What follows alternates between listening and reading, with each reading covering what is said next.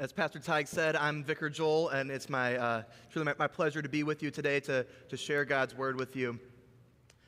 Uh, when we're taking this slow walk through Colossians, uh, there are bound to be some times where you're preaching a sermon on only a couple of verses. So today, we have only six verses, but they are absolutely jammed packed. Uh, they, they are dense verses. And a fun fact uh, is that this is all one sentence in Greek. Paul is a big fan of the semicolon and the run on sentence. Uh, so, all of this incredible, deep theological talk is all one sentence, uh, and, uh, but it's great. We'll, we'll enjoy it together. Uh, let's go. Colossians chapter 1, verses 24 through 29. Paul writes, Now I rejoice in my sufferings for your sake, and in my flesh I am filling up what is lacking in Christ's afflictions for the sake of his body, that is the church of which I became a minister according to the stewardship from God that was given to me for you, to make the word of God fully known. The mystery hidden for ages and generations, but now revealed to his saints. To them, God chose to make known how great among the Gentiles are the riches of the glory of this mystery, which is Christ in you, the hope of glory. Him we proclaim warning everyone and teaching everyone with all wisdom, that we may present everyone mature in Christ. For this I toil, struggling with all his energy that he powerfully works within me. So, this past week, I learned of the existence of several rules uh, that I had never heard of before, um, but may- maybe you have, maybe not. Uh, these rules include the floss rule, the milk truck rule, the bed rule, and others. See, for many of you out there, those may just sound like gibberish. Uh, that's what they sounded to me when I heard them. But these rules are different tips and tricks that children with dyslexia learn in order to help them read well, help them to distinguish between letters, uh, help them to sound out words that, that they haven't seen before. See, for instance, we have that bed rule. The English alphabet was not designed for children with dyslexia.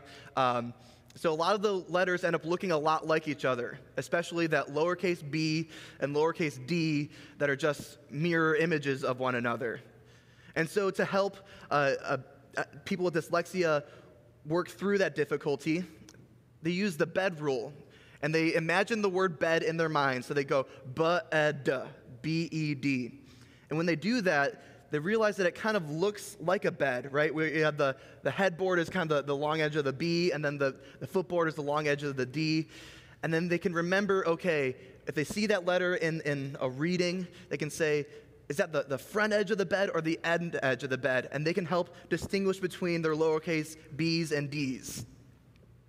Now, for most people, reading has become second nature, especially adults. Uh, See, reading is second nature, and, and, and all those steps would be just completely unnecessary.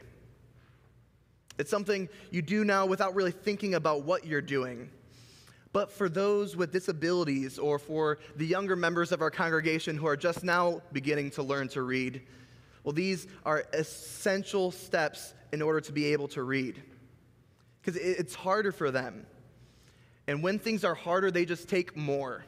They take more effort, they take more time, they take more just thinking about what you are doing and why you're doing it at all. There are times in our faith walk, I think, where our faith feels second nature. It feels like something that we just do without really thinking about, about it. Uh, perhaps if you've been in the church for a while, you, you don't need to think about what church is or what grace is. Now, that's not to say that these aren't important things to you, they may be very important. We just don't really need to really think much about them. You don't need to put effort into dissecting them down piece by piece. Instead, you're just living it. Day in, day out, you're just living in faith. But there are other times when we don't have this luxury.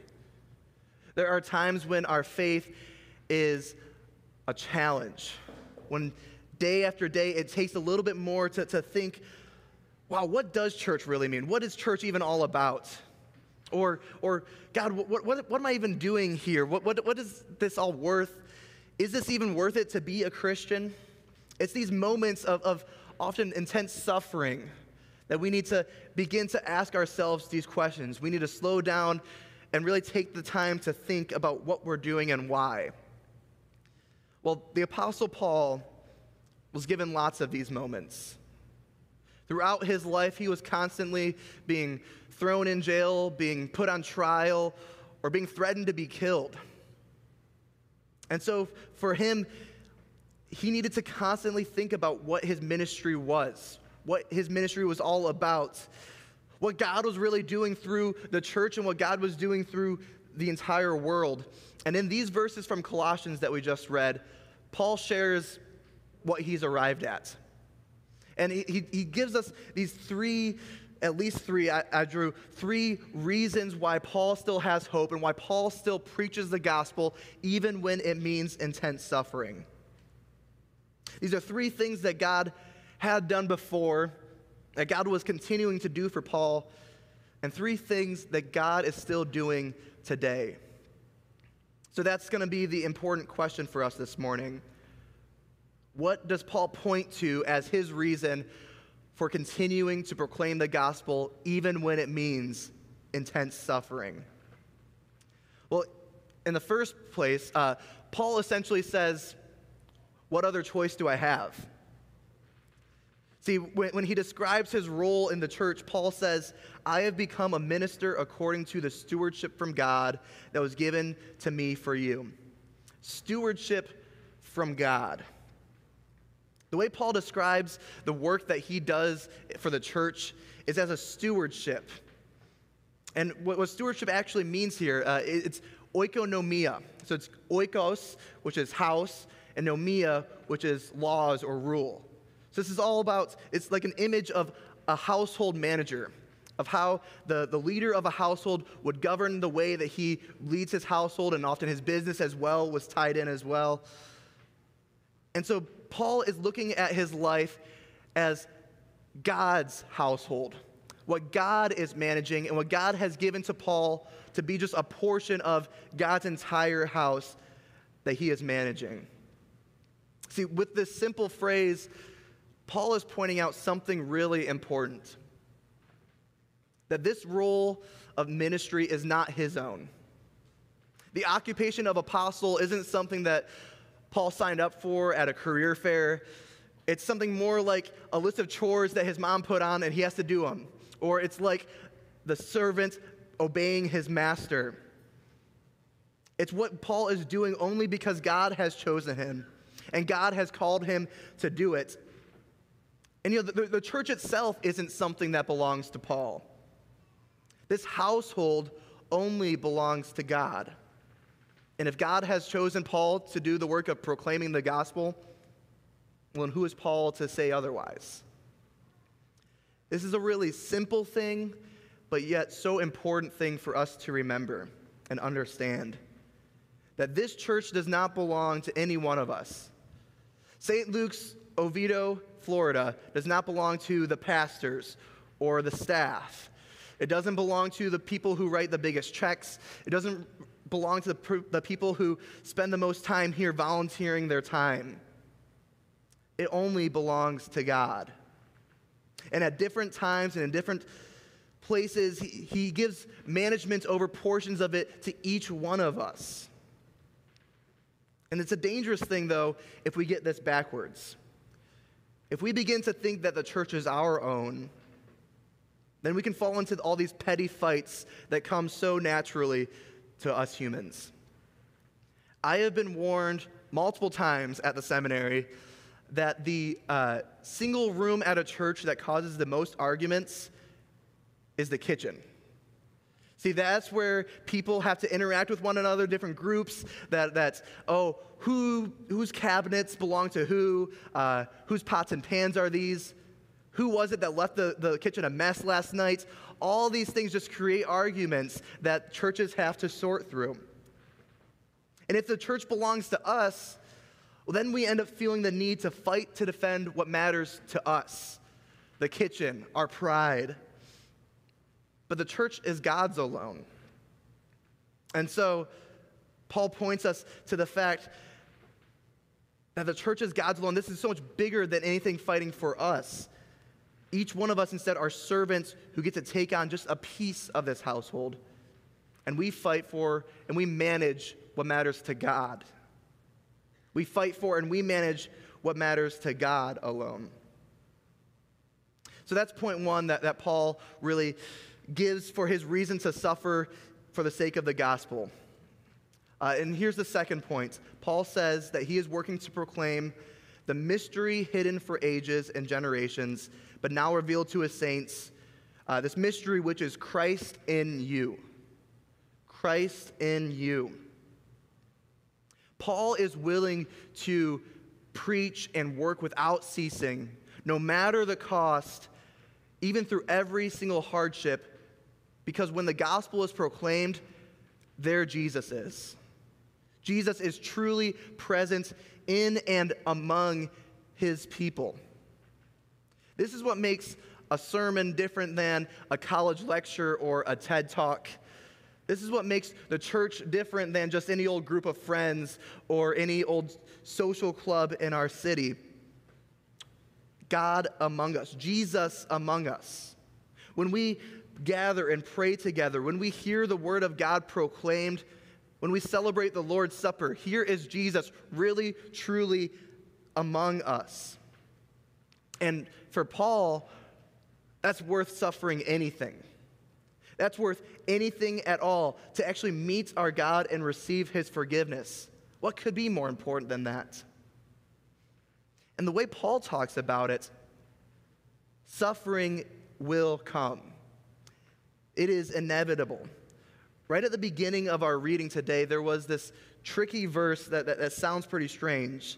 Paul said, In my flesh, I'm filling up what is lacking in Christ's afflictions for the sake of his body, that is the church. Is there something lacking in Christ's afflictions?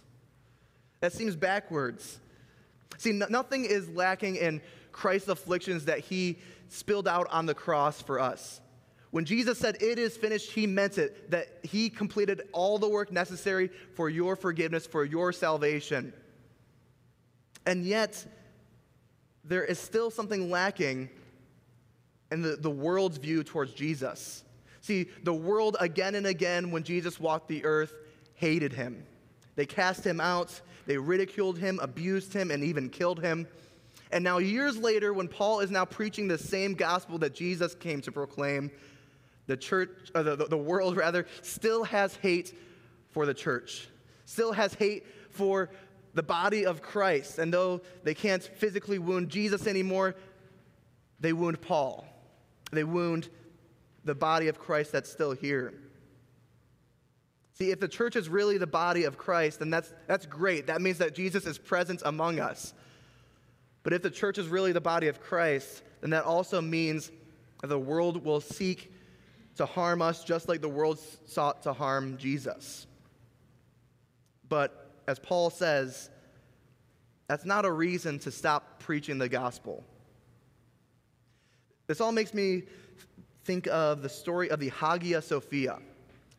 The Hagia Sophia is, a church, uh, it's still standing, but it's actually a, a rebuilt church now. Uh, in the 400s AD, the Hagia Sophia if you read descriptions of it, it sounds like the most beautiful church to have ever existed.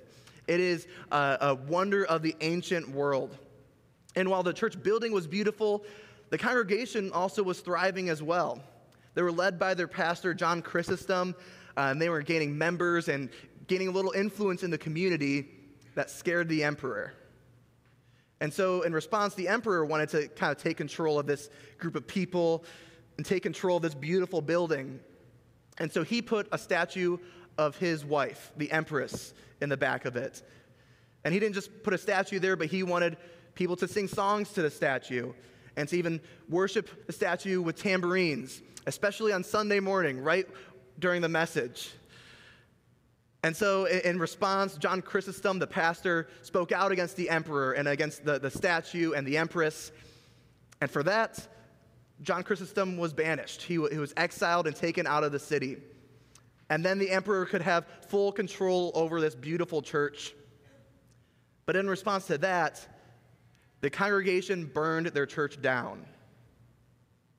See, the emperor underestimated what the Christians were all about that day. He thought that they were just some people with a beautiful building, but he didn't realize that they actually believed in something. They actually stood for something that mattered more than a beautiful building, that mattered more than anything else in the entire world. They believed that Jesus was truly present whenever and wherever they worshiped, whether it was in a world class piece of architecture or if it was in the middle of the street, Jesus would be there. And Jesus is here too. Our faith is in Christ alone. Our faith is not in a balanced budget or in great facilities. Our faith is in Christ alone. See, these material things are wonderful things and they are great gifts of God. But our faith is in the God who makes himself known whenever and wherever we worship. Our faith is in Jesus, whose, by whose death our punishment for sin was removed, and by whose resurrection we will rise again. That is the reason why we can keep working as stewards of God's church, no matter what our church looks like, and no matter what may happen to our church and to us. Well, finally, that leads me to the, the third and, and final truth that, that Paul really speaks to in our reading this morning. So, that first, it was God, it's God's church. Uh, the second, that it's Jesus who is made known through everything the church does. And third and finally, God is the one at work through to the end.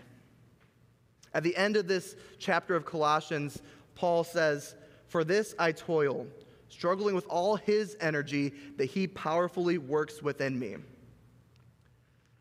This task of an apostle is not something that Paul is doing on his own. God is the one who called him into this ministry. God is the one who is sustaining him now, and God is the one who will continue to sustain him through to the end. No matter what may happen to Paul, no matter what imprisonment or death he may suffer.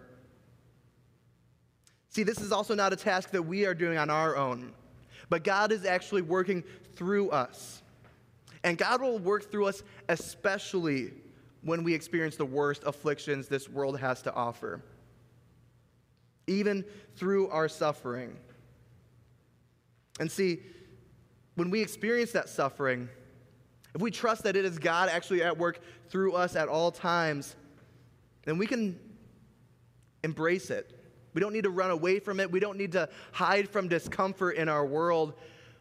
But actually, there's great ministry that God does through suffering. Maybe the, the, the best chances we have to speak to those around us happen when we are in the same boat that they are in, but they don't have the hope that we have in Christ. Maybe the best ministry that we can do is to the person lying in the hospital bed next to you, or to your, your coworker who is just as overworked and anxious as you are, or to your friends and your family members who are stressed out about inflation and Supreme Court decisions and, and whatever else is going on in our world. In every moment, God is the one who is energizing and working through us. And he will continue to work through us till the very end. In Jesus' name, amen.